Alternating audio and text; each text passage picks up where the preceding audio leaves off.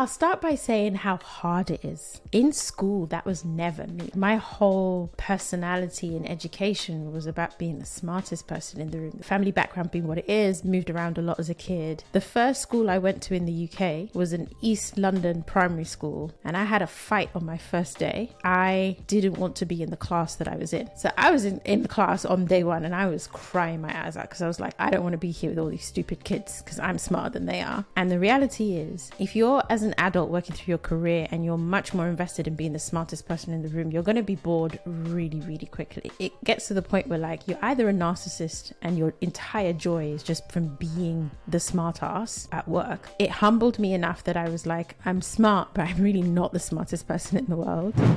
And welcome to Everyday Leadership, a podcast where you get to listen and learn how to lead yourself personally and professionally through the lessons and life experiences my guests share in the hope that it challenges and inspires you to lead yourself from the inside out and not the outside in.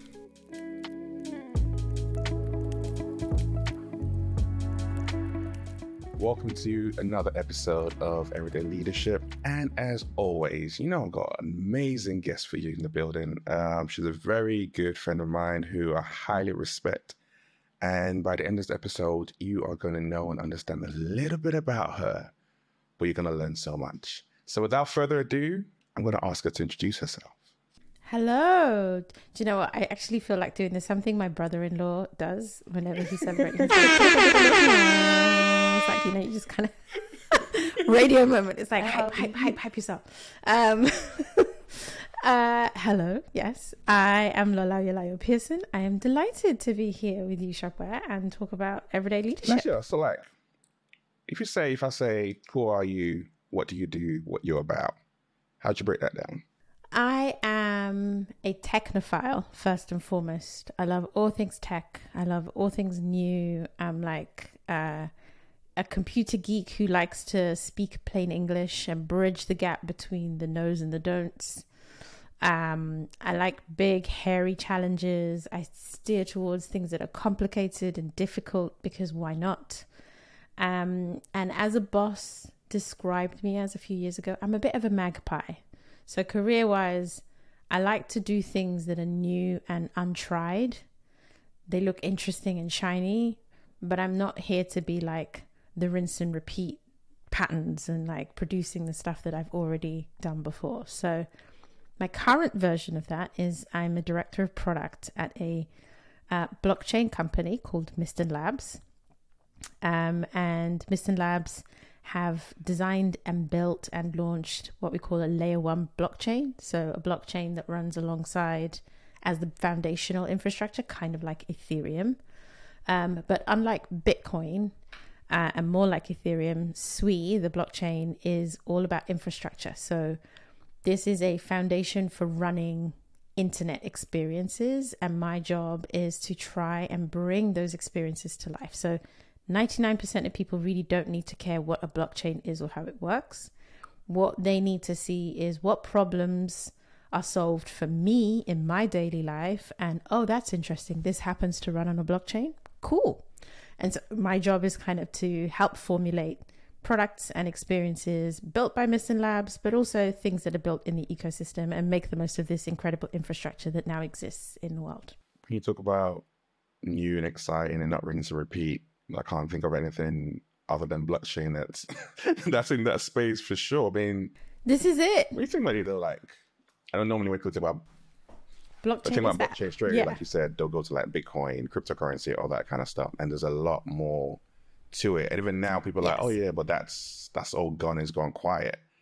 But actually, it hasn't. As it's still relevant. It's still real. It's going to form a major part of our infrastructure and the way we're going to live in going forward in the next couple of years. Absolutely. So I think the thing the thing that people sometimes mix up when they think blockchain is they just think crypto is one thing. And it isn't, right? There is like Bitcoin was the first um, successful execution of a blockchain technology product. So, blockchain technology existed as a theory and a model before Bitcoin. And then Satoshi, whoever Satoshi is, decided to build a currency that happened to be a blockchain product. And so what it did was it proved the technology could operate at scale and it proved that you could build an infrastructure that wasn't owned by a single party. And I think that's the important thing, right? This idea of like decentralization. Normally, a lot of our tech that we use is owned by one person. And I don't know if, if people have, anyway, this is super geeky, but like Tim Berners Lee, who's considered like the father of the internet, talks a lot about when they conceived the internet and they thought about HTTPS and web protocols, it never occurred to them that like a handful of companies would own the entire thing. It was supposed to have much more distributed access. But the world we find ourselves in now is that literally very small amount of people own the internet in effect, and they kind of own us. They own what we do, they control what we do, and their whims become how we are allowed to operate. The decentralized model assumes that no single person owns everything, and therefore more um, representation is possible. It's not always super effective, so let's not call it like the magic pill the for all internet. More access is possible for more people, and more solutions can be represented, and no single person can essentially decide the conditions that everyone else operates in. So it's like this very like philosophical umbrella that carries decentralization. There's also a reality that actually it could be more resilient infrastructure, right? So like when you think about um, when I think about what's potentially possible on um, Sui, uh, which is the blockchain that we've got, we've got internet ready speeds in terms of transactions. We've got a global distribution and the majority of our users right now, the people who are actually interacting with stuff and trying out, because it's fairly new blockchain, are not in North America or Europe. And as a as a black female member of the African diaspora, I'm like, hell yes. Let's talk about the fact that in Asia and on the African continent, people are able to engage with our tech and do things on our tech and build things on our tech and like actually engage with it in a way that is not always possible for the next cool thing that comes on the block. Um, the other thing that I like about it is, you know, we've kind of all got into this world of like free internet as the model for building scale, which there's an argument that like people can't afford to pay for the internet, therefore it should be free, therefore it should be good. But there is always a cost to the internet. Servers must be run. People must be employed to write code. People must be employed to design it. People must be employed to maintain it. Who pays that cost? And so the idea of free internet based on the internet as we have it today is kind of exploitative because you've got to make your money back somewhere. What I like about blockchains is that the crypto becomes an economic incentive for the network. So if I, a developer, write code that is used by other people on the network, I make that money back as the developer and I can be a one man business um, or one woman business. Um, if I, as an individual, I earn income and revenue by doing things on the network for other people, it belongs to me. I own those assets. They're not, I'm not you know, exposed to the whims of, oh, I'm just going to take that away from you. No, it is mine. It is 100% mine. And so, whilst this isn't like explicitly true for most people today, the thing that I have always really enjoyed about the blockchain concept and the opportunities that things that can be built on a blockchain is they kind of change the ownership structure back to like, as an individual, I own my efforts, I own my experience, I own the rewards and yes, I own the downsides, but I'm not controlled by organizations who have a business model that maybe conflicts with what I want to achieve. And so blockchain is not so much like a completely new and different internet. It's more, I think, a technology that enables the internet to potentially operate in a bit more of a fairer way. Now, the challenge that we've got is it's 13 years old and people are still confused AF about what the hell it is, how it works, and what they get to do with it and it has become a huge scam vector. So, because I like a difficult challenge, I'm like, I'm just gonna get in here and be like, okay, what can I bring to bear from like 18 years working in normal internet, understanding consumer experiences, understanding human behavior, understanding the quality bar you need to hit recognizing that just because it's free and everybody can do whatever doesn't mean you can't you don't have an obligation to keep people safe right? You have to think about safety security uh, reliability. How do we actually take those things and make them true on a blockchain in the way that they are true on the internet today? And so that's my challenge and it's a lot of fun. Because it's it's conversations that you have every day. Like from one day i'll be talking about like you know how do we make it super easy for you to log in? Um you know how do we make it easy that people don't have to remember like random hash numbers and values which is super complicated for the average person even me. I've lost right. money I'm on, st- on I'm still hurt blockchain right? like um how do we enable that? Right exactly. Everyone has that story. If you've tried it out how do we make it possible for you to have an easy way in? But because it is this very different infrastructure model how do we keep you safe? So letting you in easy also potentially means making it much easier for someone to scam you so how do we serve that accessibility challenge whilst also maintaining a really high bar for security and trust and like my company we have literally the smartest brains in cryptography working side by side. So like I, I join a conversation every Monday where my head hurts and we're talking about this concept of zero knowledge in cryptography and I'm like I'm making notes and everything has to be slowed down in my head and sometimes I have to mute the conversation so that I can finish the thought to be like, so did they just say that blah means blah and then this? And then I'll come back with a question. But what excites me about it is because I am the stupidest person in the room and they're doing this research and then I can be like, oh, so that means we can do blah and blah and your average person gets to have complete trust. oh, hallelujah. And then I go take that in. So it's just it's just mixing all of my interests in like one super geeky space. Let me ask you about that, Chika. You know, you, you get the the quote time and time again. Be distributors in the room. What's it actually feel like to be the stupidest person in the room? So I'll start by saying how hard it is. Because in school that was never me. I was like my whole personality in education was about being the smartest person in the room, the first one to put their hands up. Like I was I was such a geek at school that um you know, family background being what it is, moved around a lot as a kid, went to a lot of different schools. The first school I went to in the UK was an East London primary school, and I had a fight on my first day because I didn't want to be in the class that I was in, right? I was um, I'd moved from Spain, and the education system there allowed you to skip years. So I'd skipped two years of school. And so I was eight years old going into year six, which Oh. you're supposed to be like 10 in Spain. Moved to England, and they're like, here's year four, because that's where all the eight year olds go. So I was in, in class on day one, and I was crying my eyes out because I was like, I don't want to be here with all these stupid kids because I'm smarter than they are. Um, and obviously, you're going to look at this new girl who looks weird, talks weird because she didn't grow up in this area or in this country, and is crying and not even trying to make friends with anyone. I was a very easy bully target. And so, first playtime, somebody thinks that they can push me. But I'm like, Um, you don't know who my father is and what I have to live with at home. And you also don't realize that, like, that Nigerian steel is steel. So I I just went for it. I was like, you gave me a reason to fight today, and today, today we're gonna fight. Um, but I was the geek who couldn't be bullied, but they would always try. But I fought like a cat. I would scratch. I would like. I was small. I was like, I would fight. I would kick. I would punch. And it, there was this instinct in me that, like, no, I want to be the smartest person in the room, and I refuse to dumb myself down just because it's easier for you at the same time, that doesn't mean you get to take my bag and just walk away or find it funny. Doesn't mean you get to push me and find it funny. So teachers really struggled with me because I was in the headmaster's office a lot. Um, It's smart and a brawler.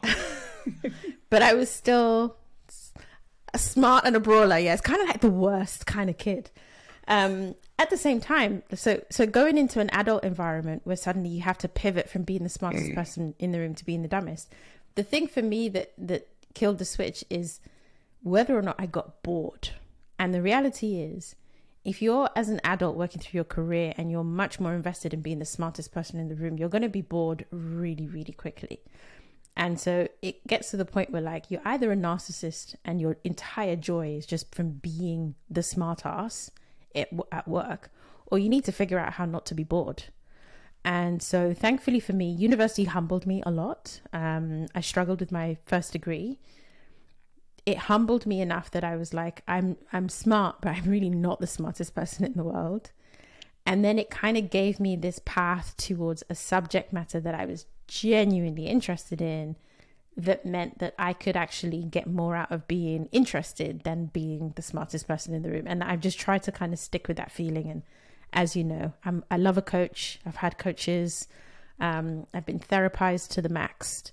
And so I feel like it's not a conflict with my sense of self to be the idiot in the room. I just ask questions. I like make sure I know what question I'm going to ask and I ask the question. And I don't feel like asking a stupid question is a bad thing because, but maybe not in my current company, but certainly in previous roles, the majority, there are a bunch of people in the room who probably have the same question you have, but don't have the confidence to ask.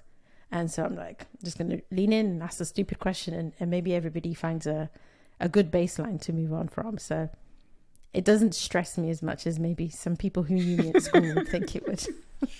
You always know what you what you wanted to do? When I think about you and talking about from a young age being a geek, focused, no. like you got refined at uni, but what was that path even before uni? What were you thinking of? I didn't know what I wanted to do because I was good at so many things that it felt really hard to pick one. Right. So like this is gonna sound really arrogant, but I remember when I did my GCSEs, I decided to pick. So my school allowed you to do like the standard set, and then you were allowed to pick extra GCSEs if you were like smart enough. They gave you the option, and I was allowed to pick two extra GCSEs. And I remember choosing Spanish instead of French. And the way the French department lobbied, like I remember Mrs. Mahara Singham Shah came and grabbed me at lunchtime. She'd be like, What are you doing? Why are you not doing French? Why are you doing Spanish? I'm like, I can already speak Spanish, so I don't need to work as hard. And like, I have to work harder in French. And she was like, "You don't realize what you're doing. French is going to be more important." Like, she she really came for me, and I I felt like I wanted to pick the subject that I could enjoy doing, but not necessarily work that hard at. And so I gravitated towards those things. And I did the same thing at college. I was like, um, I really like reading, so I'm going to do English language and literature more for me because English lat- language, the difference between you know GCSE and A level is a whole other thing. Um, so I hated it at college, and so I was like, when I pick my uni degree, I don't want any degree that's going to invite me to write essays. And I certainly don't want to write essays about a language that doesn't make sense. So I was like, I'm not doing English. So I went towards like engineering and computer science because I enjoyed it again humbled though at university because I did an electronic engineering degree and that's hard. Like everyone else at uni had six hours of lectures and it was theory and you could basically invent your response. I know I'm being super disrespectful to some of my friends, but like it felt to me like they had an easy life. I was doing an engineering subject that had 26 hours of lectures, eight hours of labs every week, and there was a wrong answer. So there was no room for interpretation. There was just, it was wrong. And then um, because it was engineering, we were literally electronic, we were literally wiring circuit boards for computers. And you could get marked down because uh, it's fine. The traffic light works and everything is connected, but your wiring looks like trash. So I'm just to, you failed because your wiring isn't neat. And I was like, what do you mean? It works. Do you know what it took to get it to work? And then you're to mark it down because it's a bit messy. Do you know what I mean? So I really, I was humbled again at uni. But what I did discover was rather than going for stuff that was, I was kind of choosing something that I felt was easier than what I didn't like. I found topics that I actually enjoyed. So I kind of ended up pivoting my approach towards like, let me always go towards the thing I enjoy as opposed to go against the thing that I dislike. Because if I enjoy it, I'm willing to work harder at getting better at it Whereas up until uni, I kind of had just been like, I can coast because it's easy. So then I'll figure out what my next move is afterwards by picking the other easy thing. And that pivot was was quite important. And I think career wise, a bit of luck, a little bit of serendipity, and yeah, just going towards the things I, I enjoy at any given time. Listen to you talk about failure. We talked about before we came on came on this as well.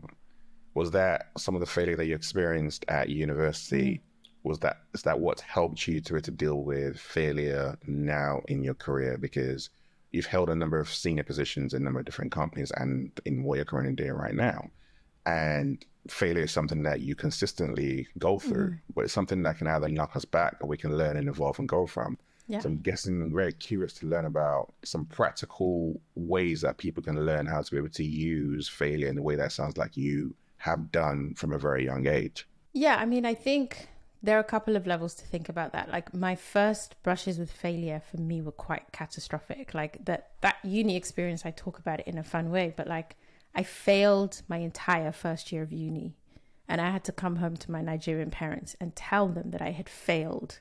That if I did not pass the summer resets, I would not be able to continue university. And you can imagine their reaction that they're like super bright, super academic child came home without a pass to the next year. That was humbling. I was too old for the beatings, but I was definitely humbled by the responses to my parents. And I was put in a camp. I was kind of like, you are not going. It. What do you mean it's summer? You get to go out. You don't get to go out. You get to study. My mother literally was like, rigid day by day. Um, I think the thing that I have learned about failure is there are two types of failure, right? There is like what you consider to be completely personal failure, like you have let yourself down.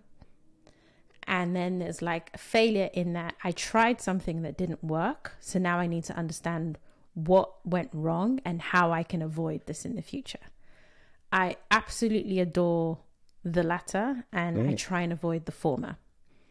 And the thing about letting yourself down is you kind of need to know what you're about in order to kind of know where you're drawing your boundaries about what is you and what is not you. So I don't consider a project at work not working as a personal failure because I would like unless I did the entire thing from beginning to end on my own, that is not all on me.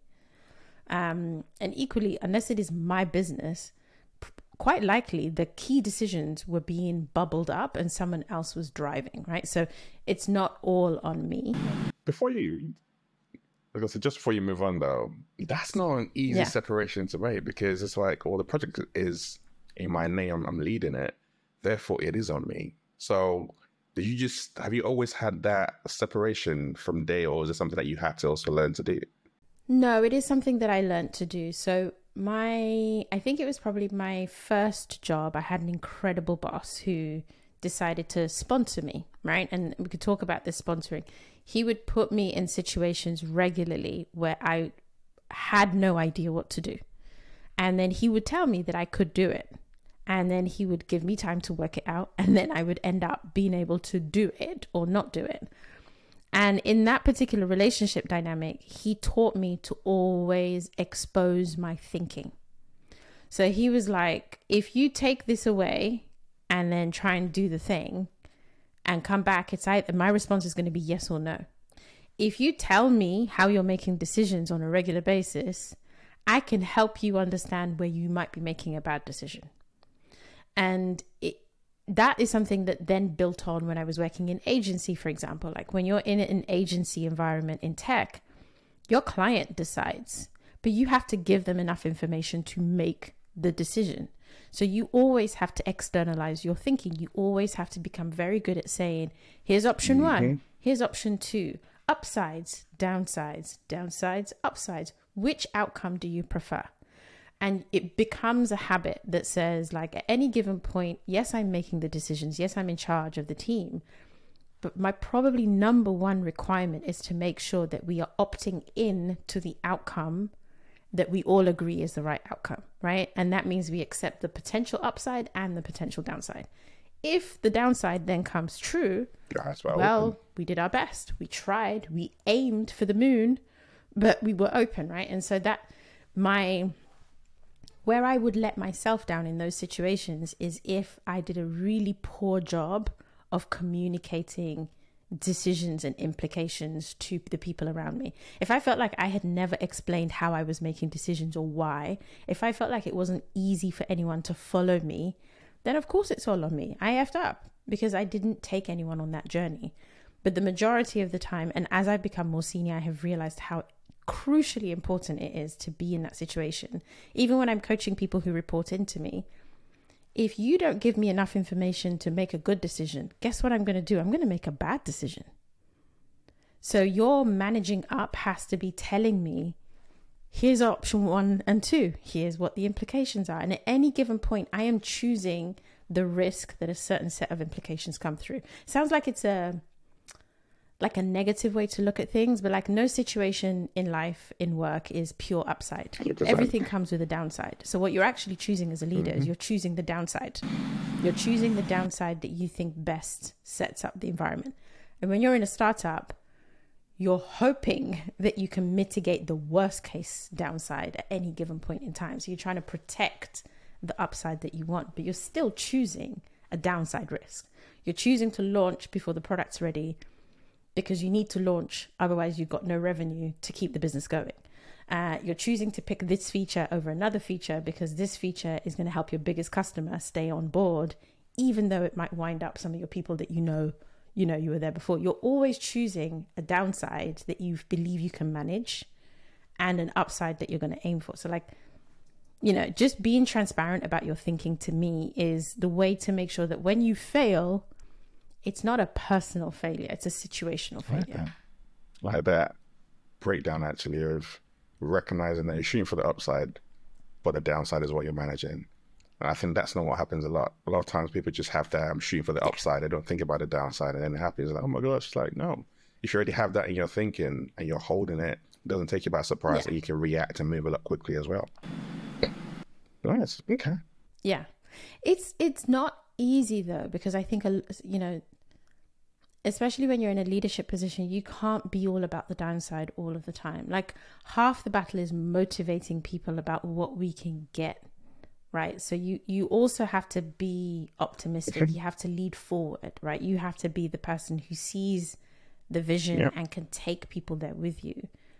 But like if you're actually good at leading other people, you're doing that at the same time as carefully picking the downsides. So you're carefully um, accepting the things that you know you can manage to avoid the things that would be catastrophic at any given point, whilst also being like, let's go here and let's keep doing that. And it's it's an art form. That's why some you know some leaders are terrible, some leaders are great, and the rest of us are just practicing for the rest of our lives. You know, we just we're just, we're trying our best, but we, you still have to kind of find a balance. You know, in in both. If you haven't already, can you please follow the podcast? It really helps us grow and it tells the apps that it's a podcast worth listening to, which the fact that you're listening to means that it is and other people need to know about it. In Apple Podcast, if you click the three dots in the top right of your app, look for the follow button and click on it. And in Spotify, the follow button should be just below the show's artwork. Now let's get back into today's episode. And then what's the second side of when you're talking about failure? Before I interrupted you. So, personal failure for me is more complex. And this is like, for me, personal failure is much more about did I, did I do my best? Right. And so, you know, when I think about that career wise, um, I'm an all in kind of person. I've been an employee most of my career. I've started my own stuff on the side, none of it's worked yet. But when I'm in, it's because I'm like, I love what I'm doing. I really want to be here and I'm about what you're about. And so I go all in. But within that, I kind of have my own. I have my own set of values. Like, what does it mean for me to want this? What does it mean for me to do my best? Um, what do I accept and not accept? And where I feel the personal failure kicks in is I haven't represented my best. I haven't been the person that I have decided is the best version of me. Um, or I have accepted what is not good for me, or I have allowed something to happen that really infringes on my personal value system. And that's when I'm I'm much more challenged by that than I am by like work failures. Um, and when the two intersect, is in all of the difficult decisions that you might imagine, right? It's like um, the higher, no higher, the, you know, you need to sack someone. Did you do your best for them? Did they get to grow under you? The somebody said something hugely inappropriate in a room that you were in. Do you say something? Do you speak up? Do you report them? How do you handle it? And like those situations are really complicated because I wear them very heavy uh, on a personal level, but you have to learn to to balance, right? You have to learn to. It's not always going to be on you if someone else in the room messed up and you didn't say anything. sometimes you don't say anything, but it burns. Um, or like you accept you accept an outcome that doesn't align with your value system, and you're just there like, am I okay with this? Am I about this? Do I do I want to represent this? Um, and and those are just challenges that I think if you're anybody's employee, you're going to deal with those challenges. Like full stop, because it's not your company. You don't get to make those decisions. Um, and sometimes I've been able to navigate it well. Other times it's just like, ugh, I failed. I failed myself. I failed my own value system, and that that's challenged. Actually, I'll tell you a story because uh, a mutual friend of ours is my coach. hey, Wendy. Um, and when I was first being coached by Wendy, one of the first coaching frameworks we went through was this kind of like transformative coaching exercise. And so I had to bring a question. I had to bring like, what is the thing that I would like to achieve? What is the outcome I would like to be like at the end of it? And I was going into a work situation that already challenged me, right? Like I was looking at it before I was in it and I was like, oh man. And I recognized it because I was like, I have quit jobs in the past. Like I have walked without another job to go to. I have decided to go on my principle mm-hmm. because of things that look like this. So I said to Wendy, I was like, I can see myself quitting, but I don't want to be in that position again because I think this is ultimately a good thing and this is a new level of my career. And I feel like I can achieve more if I stay and I can deliver more if I stay. But I also don't want to give up my principles. And through a couple of sessions, she defined my work persona as like the determined warrior. So, like, I would go to, into battle for my cause. I would go in and I'd be like, ready, I'm squaring up. I don't care who you are. We're going to have some real talk. The problem is when you're a warrior, everything is a war. And then you end up in zero sum situations. So she was like, how about we convert the transform the warrior into an alchemist? So an intentional alchemist became my target persona, which is these two people care about the exact same things. There is no conflict in their value systems. But the warrior is going to go to war, and the alchemist is going to find science to create gold from rocks, right? And so, what does it look like? Do you know what I mean? It's like, what does it look like to alchemize a situation rather than just burn the place down? Um, and I think we worked together for like seven months and it it was it was it became about subtle things it's like when i feel like i'm alchemizing i can feel it in my body at the base of my stomach when i feel like the warriors in the room it's in my chest. So my chest is high. I'm breathing shallow. I'm like i'm You're like, ready. Oh, i can like my body physically tenses. When i'm alchemizing when i'm alchemizing i feel calm and i'm much more thoughtful and i breathe deeply. And so it was like okay if that's what's happened in the situations that you've enjoyed and not enjoyed how about instead of realizing that after the fact, we try and trigger that, right? So if you're in a situation and you see yourself starting to breathe shallow and you feel it in your chest, okay, I'm going to take some deeper breaths. I'm going to inhale, exhale, and I'm going to try and bring that feeling down to the base of my stomach so that now I'm looking at it like it's a science problem rather than fight. And it's an imperfect outcome. Like um, the warrior shows up still because you know Naija babe till I die. The fight is just in my DNA. But I value the alchemist so so much because you know since we started that process, I was in a lot of situations where I would have quit, or I would have burnt the place down, or I would have just acted on pure emotion and rage you know, principled, like not for rubbish reasons, not just random, but like genuinely, like I care about this. This is absolutely effed up. But the alchemist found a better way. And so now I always try and call in my inner alchemist. I'm always trying to be like, okay, where am I feeling it in my body? How am I breathing? How do I buy some time if I need to go let the warriors rage out to go get the alchemist? Because I can't always alchemize in the moment. So how do I buy that space to be like, okay, we got to go through a transformation and like practicing and practicing that daily so that I'm always showing up in a way that allows me to solve a problem. You know? And I think that's for me, that's um, it speaks actually to the growth and development that we actually go through.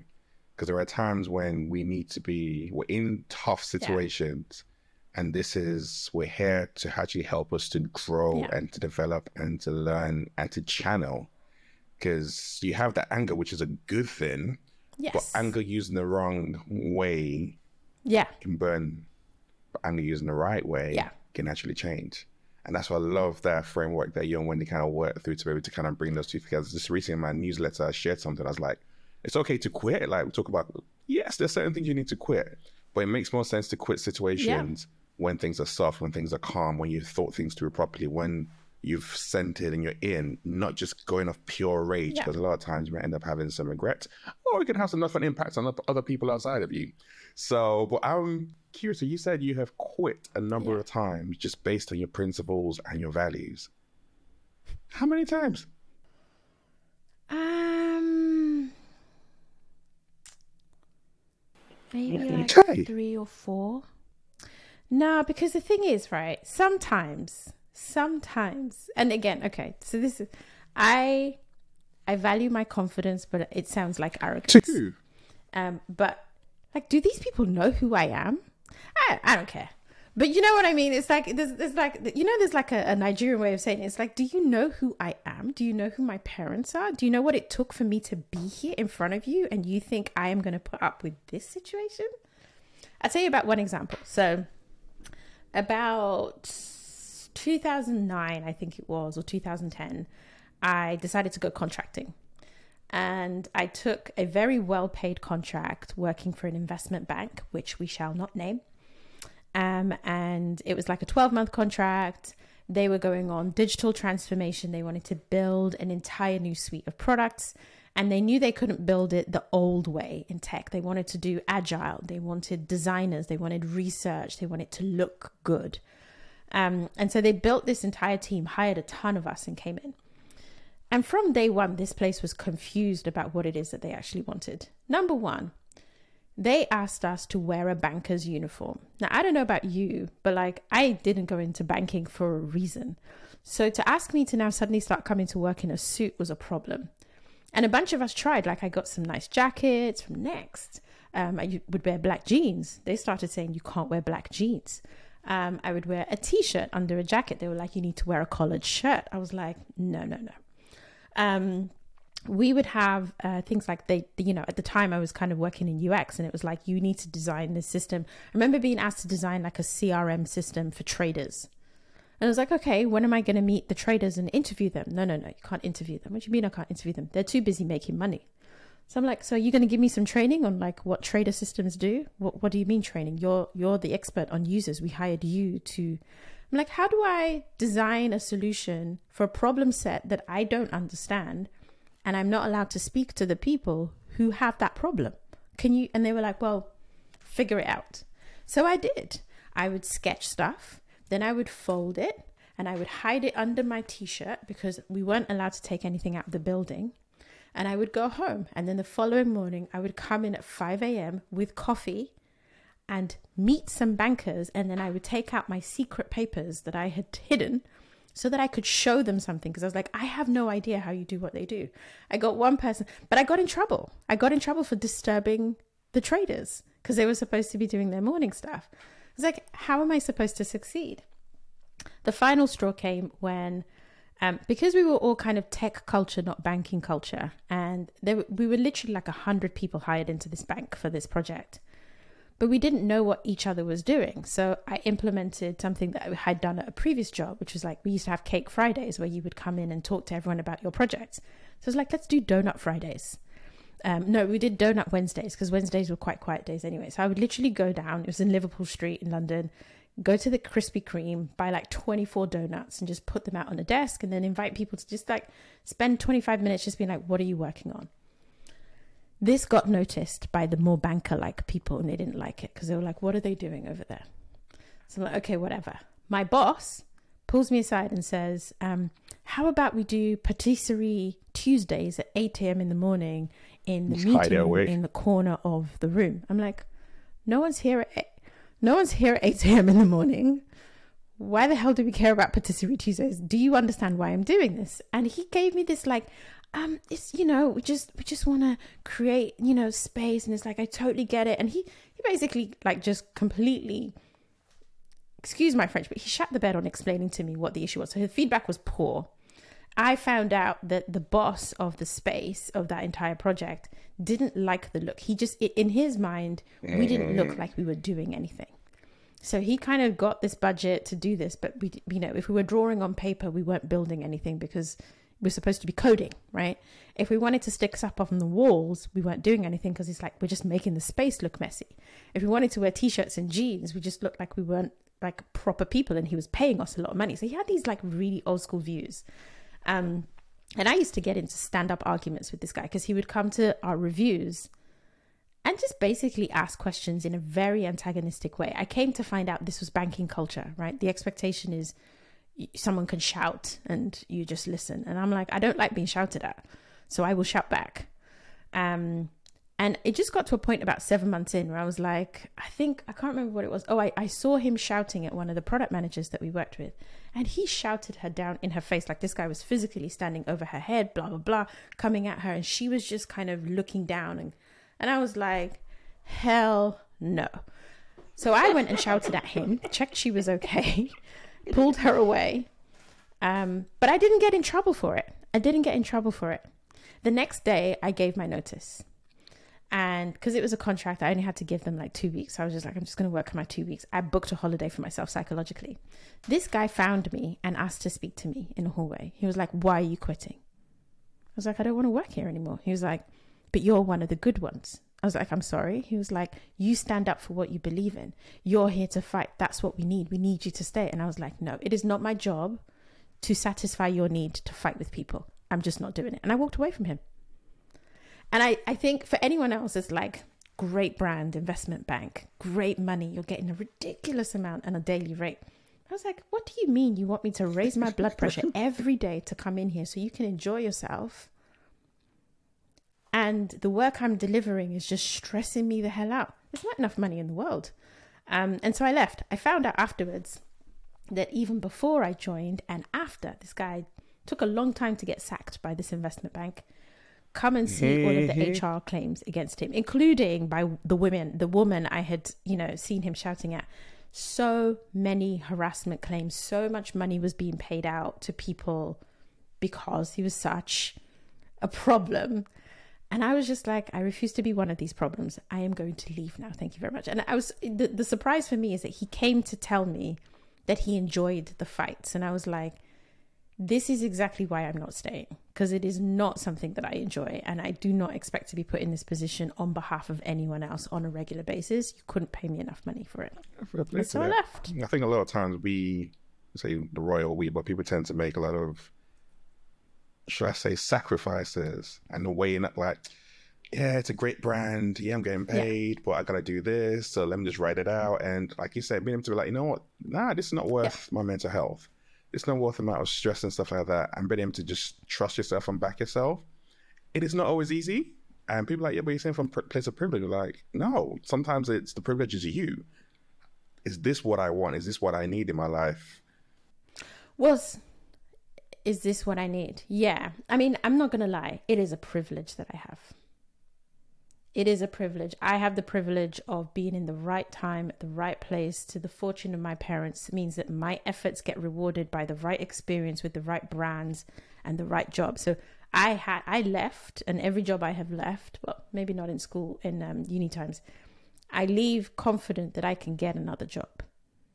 Right? I'm not leaving with this sense of worry about mm. where my next role is coming from. I know I'm going to get another role, and I think that is partially confidence, but it is also a privilege that I have because I happen to live in the West where I'm in an industry where roles are abundant. And I started in this industry at a time when I was able to build experience in a way that is not available to young people coming out of university right now.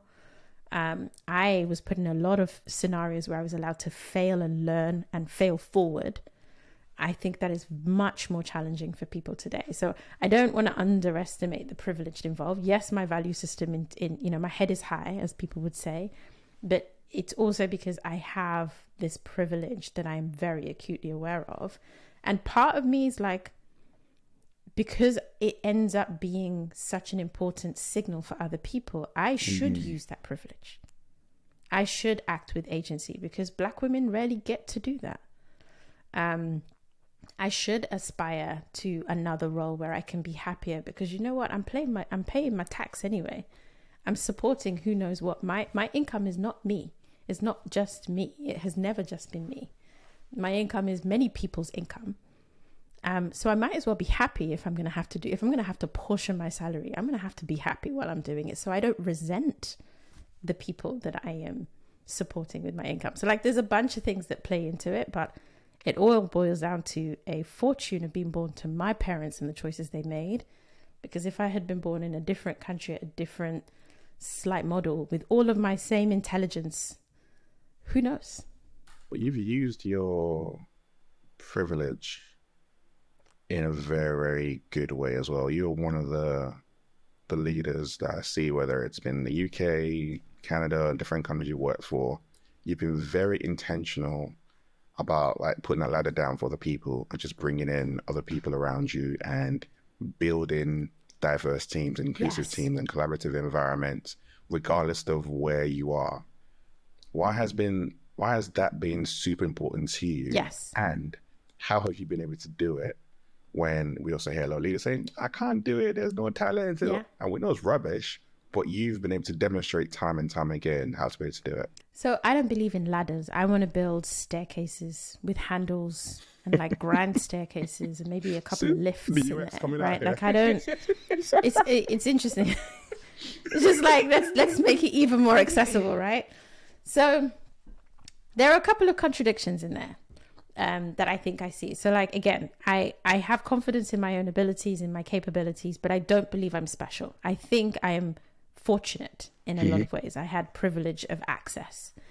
And so what I try and pay attention to is okay, I don't actually I am rare enough that I shouldn't assume most people have the same access. So I, I know when t- some people talk about equality, um, there's this debate about equality of access or equality of outcome. And it is very convenient to rely on this idea that people who work hard will make it and that, you know, the same outcomes are available to everyone else.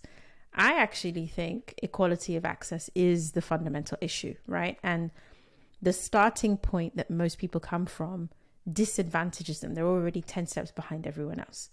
So, this is why it matters to me to kind of build the staircase and say, like, it's, it's, um, I'm not religious, but like you know the way in Christianity they say it's not by my might. Like I I I am the result of a bunch of incidents and decisions made by other people. So I can pay that forward by enabling other people to have access that isn't just easily afforded to them. So that that is kind of the value system. And I'm not always successful. I'm just one person. Um but then the way that I do it is, you know, I have a lens that I can apply that isn't a free lens. So like if you have only ever worked in one culture, if you've only ever been raised in that culture, you might not recognize a good university from a different culture or a different country. When I look at a CV, I can look and recognize a top notch Nigerian university. And someone raised in the UK full time who only knows UK universities or like Harvard, which is the only other one people know, may not recognize that that university is an amazing one. And so they might just think this person doesn't have the skills or the training, the educational background. I can see that. Um, or I'm happy to Google that, right? If it's a, if it's a university in India or somewhere else, it's like I don't assume that the familiar places are the best places. That's number one. Um, number two, I think the industry that I grew up in career wise, user experience, my the people I learnt the most from in my early years were people who didn't have the educational background even I did. So they were career changers. They were people who had been drawn into the industry because they had an innate way of thinking about what people needed or how to interact with people. And so I found myself being coached by an ex nurse, an architect, um, you know, people who brought a different lens and perspective. And so my value system in my craft became one whereby I didn't assume that you had to have been taught this in a university or that only certain jobs gave me quality people.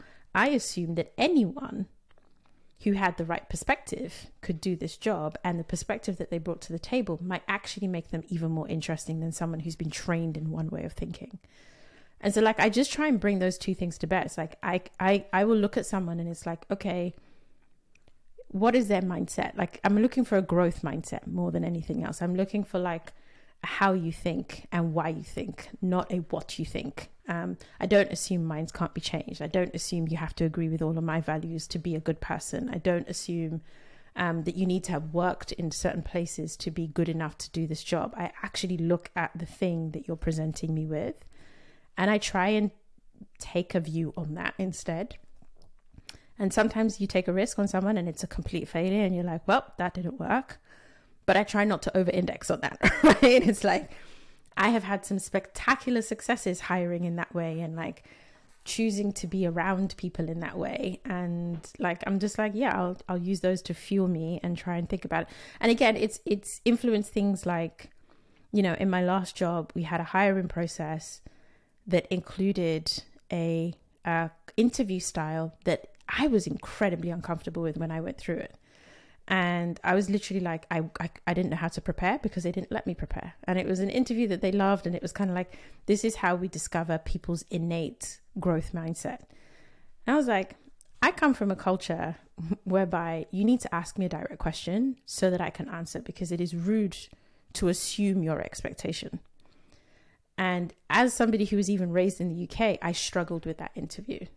And speaking to a couple of other people, I realized, oh, great. It's not just when you're Nigerian, it's also when you're from India, it's also when you're from East Asia that you struggle with that interview because these are very um, cultures ingrained in this idea of respect. And the recruiter, the person who's interviewing me, somebody I have to respect and impress.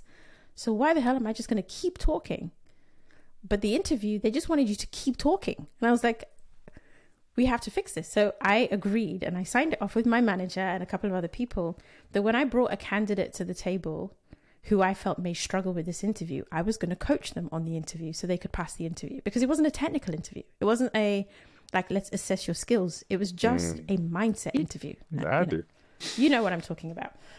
So in that in that in that particular example to me it was like as somebody referring people in is that interview a fair assessment of their actual fit in the company? Some could argue, yes, they're not a cultural fit if they struggle with this interview, but that's going to end you up with a very homogenous culture inside the company. And that's not necessarily what the company wanted.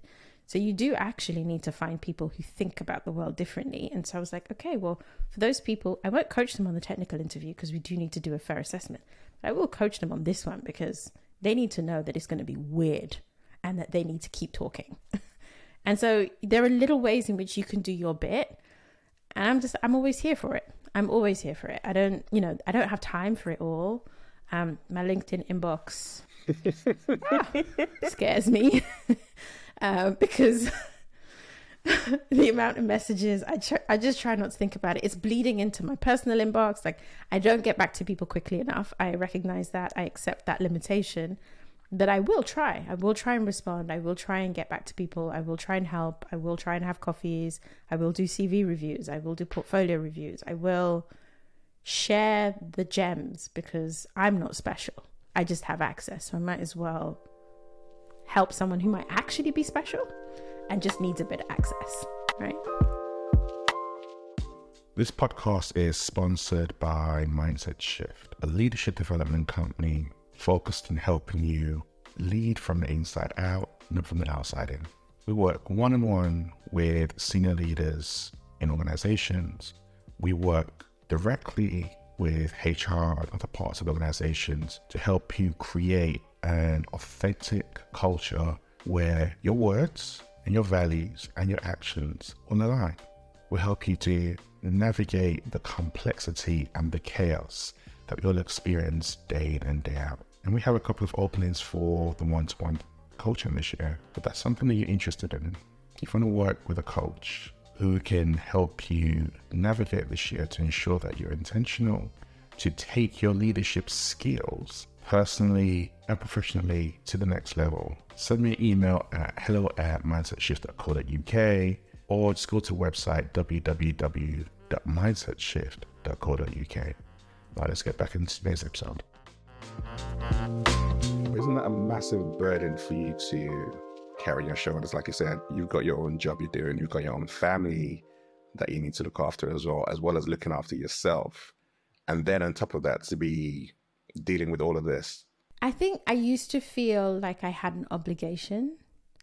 I think now I carry it a lot more lightly. It's just if I can. Right? I will not save all people. I will not get everyone a job. It is not my responsibility to get everyone hired. Conversely, I hold an incredibly high bar personally. Like, I only want to ever work with the absolute best people. And just because you didn't have access doesn't even doesn't mean you're the best person either right so like i'm not just it's not like a free for all for anybody here um but my sense is when i can i do and if i can't i don't it i'm not i don't feel guilt uh, i mean i feel guilt about my inbox because there's some you know sometimes that gets a bit high but i don't feel guilt in the sense that it's a burden it's more that I enjoy doing this. I'm happy to be able to do this. And it would be nice to kind of catch up. But at the same time, I've been doing it for so long now, and people do know that I do this, that demand has outgrown capacity. And there's no way I'm wearing that heavy. It's just, you know, if I can, I will. And if I can't, I can't. And I think if most of us did it that way, as opposed to like assuming either I can help everyone or I need to help no one. So no, just help who you can. Help mm-hmm. you know, mm-hmm. in your little way, do something and it's good, you know, but don't feel guilt for what you can't do because that's life. Talk to me about the curse of being competent. The curse of the competent. I don't know if I made this up or if someone said it to me, you but I've been using Let's it go with that. This, this, so, is, this is yours. This is yours. Let's roll with it. the with curse it. of the competent. okay, let's go. It's mine. I'm claiming it. Okay, okay. TM, TM. Yeah, trademarked. Um, I think the so as I said before, like I was good at many things through school and like one of one of the things I've always found myself is like if you ask me to do something, I will try and do it and I'll try and do it to my best. What happens though is that people find that you can do something that they can't, so they keep asking you to do that thing. And depending on the situation you're in, they may ask you to do everything that you can do better than they can do. And instead, and and and what happens in that is you get uh, you get the kind of the um, the emotional feedback. Oh thank you so much. I'm so glad you're doing this. Honestly when you do this it's just so much better than when i do it. Or like everyone is so amazed that you can do all this stuff at the same time. So like thank you. And you kind of are like yeah man they recognize me. They value me. They know that i'm working super hard for them but you don't always ask yourself if you like what you're doing if you actually want to do it and if it gives you energy versus drains you and so the curse of the competent is what I call that situation you find yourself in where you're being asked to do a lot and it's starting to feel heavier and heavier and heavier. And you're stuck between this place where it's like, I know I'm good at it, but actually I'm starting to realize I don't even want it. And you, you don't know what to do, right? And so I use that phrase for myself um, because I have found myself in that situation a lot. And it's, it you know, I've had to claw back this idea of like, I need things that feed my energy. And especially when the extra things are not in my job description. So, no, I can't do all of these side things for you. I can't add to my job when it doesn't, when it drains me. If it serves me, if it gives me energy, if I find myself thriving and I enjoy it, of course I can say yes.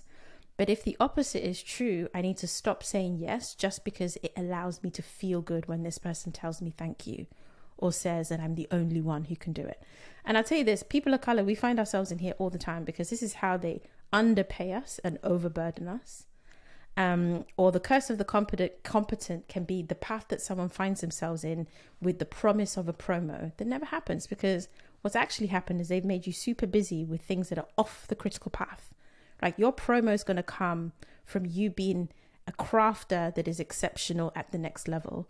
It is not going to come because you said yes to every meeting, every workshop, every parallel exercise that someone asks you to do that doesn't directly speak to your craft competencies, right? Like, and that's like generalizing across different companies and stuff. But I have mentored people who found themselves in a curse of the competent. I'm busy. Um, or there's actually an engineering term as well where like I can't remember what it's called. Um, glue work. There's a, great article written about glue work where like female engineers find themselves being the ones to take notes in meetings or to organize the team activity because someone needs to do it. And then everyone's so grateful and it's like, oh, thank you for doing this. I really appreciate it. But then you end up doing more glue work than engineering work. And then when it comes to promo, you can't see your code because you spent all of your time gluing the team together and that is not recognized as work. And so, like, I think Curse of the Competent is the same kind of thing. Like, don't be fooled into thinking just because someone's telling you how great a job you did, that the job you're doing is either the thing you like and that gives you energy or even the thing that you'll be rewarded for. And I'm just, I try and find a balance for myself so that I'm not wasting my time or anyone else's time. If I say no, if I don't do the glue work, if I do, do the different bits and pieces, it's going to be looked at very, very negatively. We all know when you talk about people of color, for example, using the UK as a good mm-hmm. reference, if I don't go out to the pub and um, build that social capital, people we know how much that can influence your career and kind of slow you down. Exactly the same thing can occur in this scenario. So how yeah. do you balance that and recognize when, okay, I shouldn't be doing this because it's not helping me, it's not serving me, it's not helping me get to that next level. And there are times when actually I might step mm-hmm. into that, but I just need to have my boundaries in place as well around it. So this connects back to the other thing that I said earlier on about like making your thinking transparent if someone asks you to do something that's extra and you're like, okay, I want to say yes because they've asked me, but I've got all these other things to do. You say, oh, great, I'm so grateful that you asked. Um, hey, look, these are the five things I'm already working on. Is this new thing more important than any of those? Should I drop anything? Because then you've agreed that the priority has been set. That's number one. Number two then might be like, oh, this is um this is a really great opportunity. Um, I think I have capacity for it right now, but here's a future date where there's a boundary coming. And like, as you and I have agreed previously, this is something that you really wanted me to invest in. Or number three, I am very interested in progression and career progression. This thing you've asked me to do, can you explain how it leads me to promo? How it might help me demonstrate what it is that you're looking for? Like, make them connect the dots. And that is the best way to put yourself in, in a situation. I literally did this recently with my new boss. Um, there were a bunch of things that were that were coming my way because it made sense. And then came the last thing that he wanted, and we were texting on the weekend, and I was like, "So here's a list right now, and I don't have the ability to do this other thing, so I'm gonna need you to find someone else." And he was like, "Oh, okay. Do you know what? Fair enough. Thanks." And it was just this conversation of just like, you've already asked this many things. And he, to him, he didn't necessarily want to overburden me. He just wanted to kind of like consider. He thought I would be the best person to do that thing. But I was like, yeah, but is it more important than everything else? Um, and he needed to make that decision, not me. So I think the way to find yourself not in that situation is to just communicate, communicate, communicate. And especially when it's your boss, you're not saying no. You're just asking for prioritization. You're not saying no, you're just trying to connect the dots between how that's going to get you to your agreed review path or your agreed promo. And then it always feels like you're a yes person, but you're an implications person, right? Do we want this outcome or do we want this outcome? And we pick between them. Not always easy, but I think if you're positioning it as communication, then it's hard for them to say that you say no to things. So, with your busy lifestyle, busy inbox. You're starting a podcast.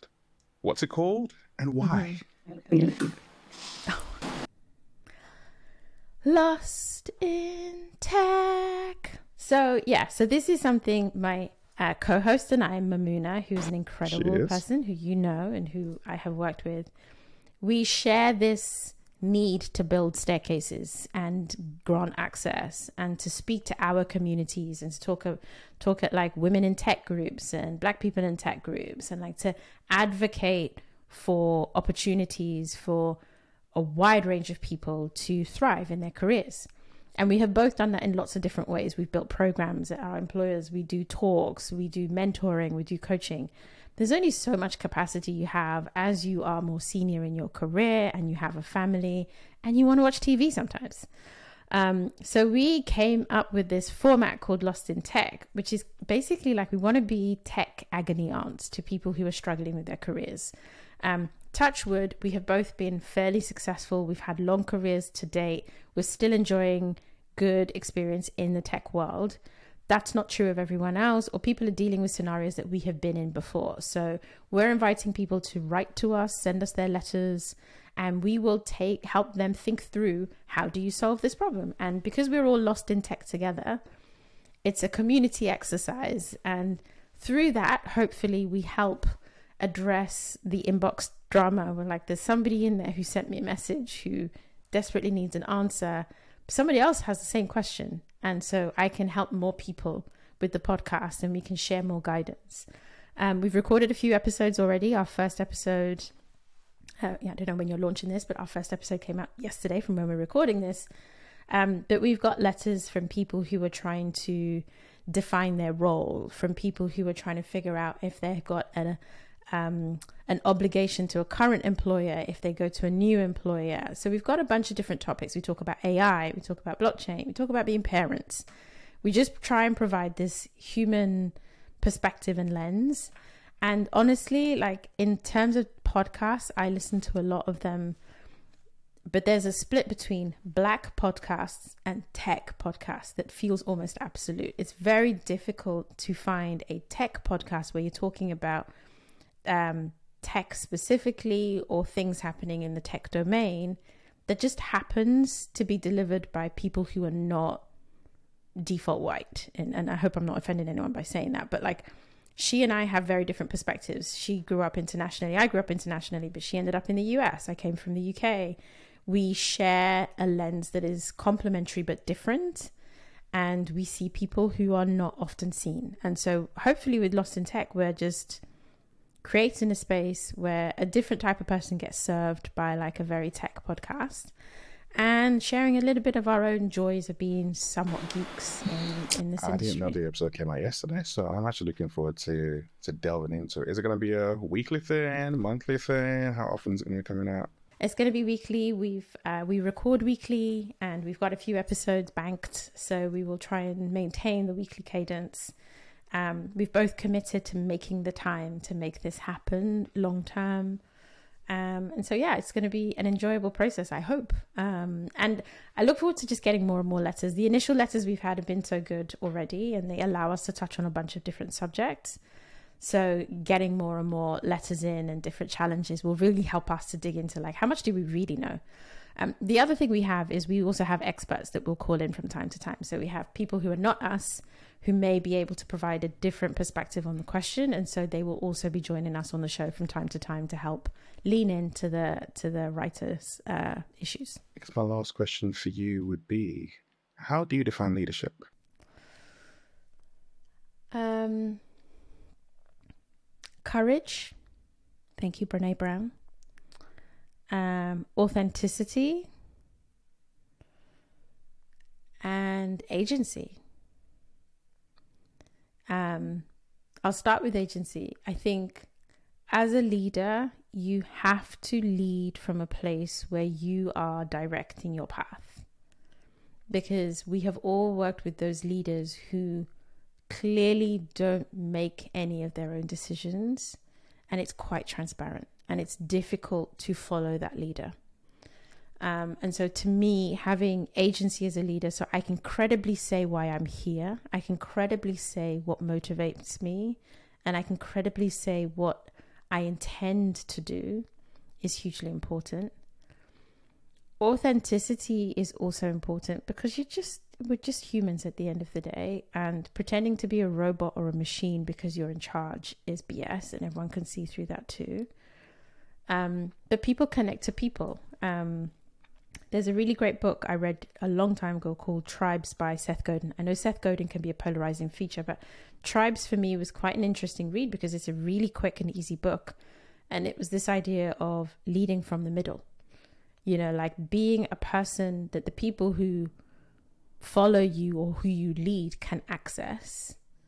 And authenticity is a huge part of that. They need to connect with who you really are, even while they believe that you're the right person to lead them, or, you know um, or especially when you're going to make hard decisions that they don't understand, that authenticity of connection needs to exist so that they can trust you with that decision.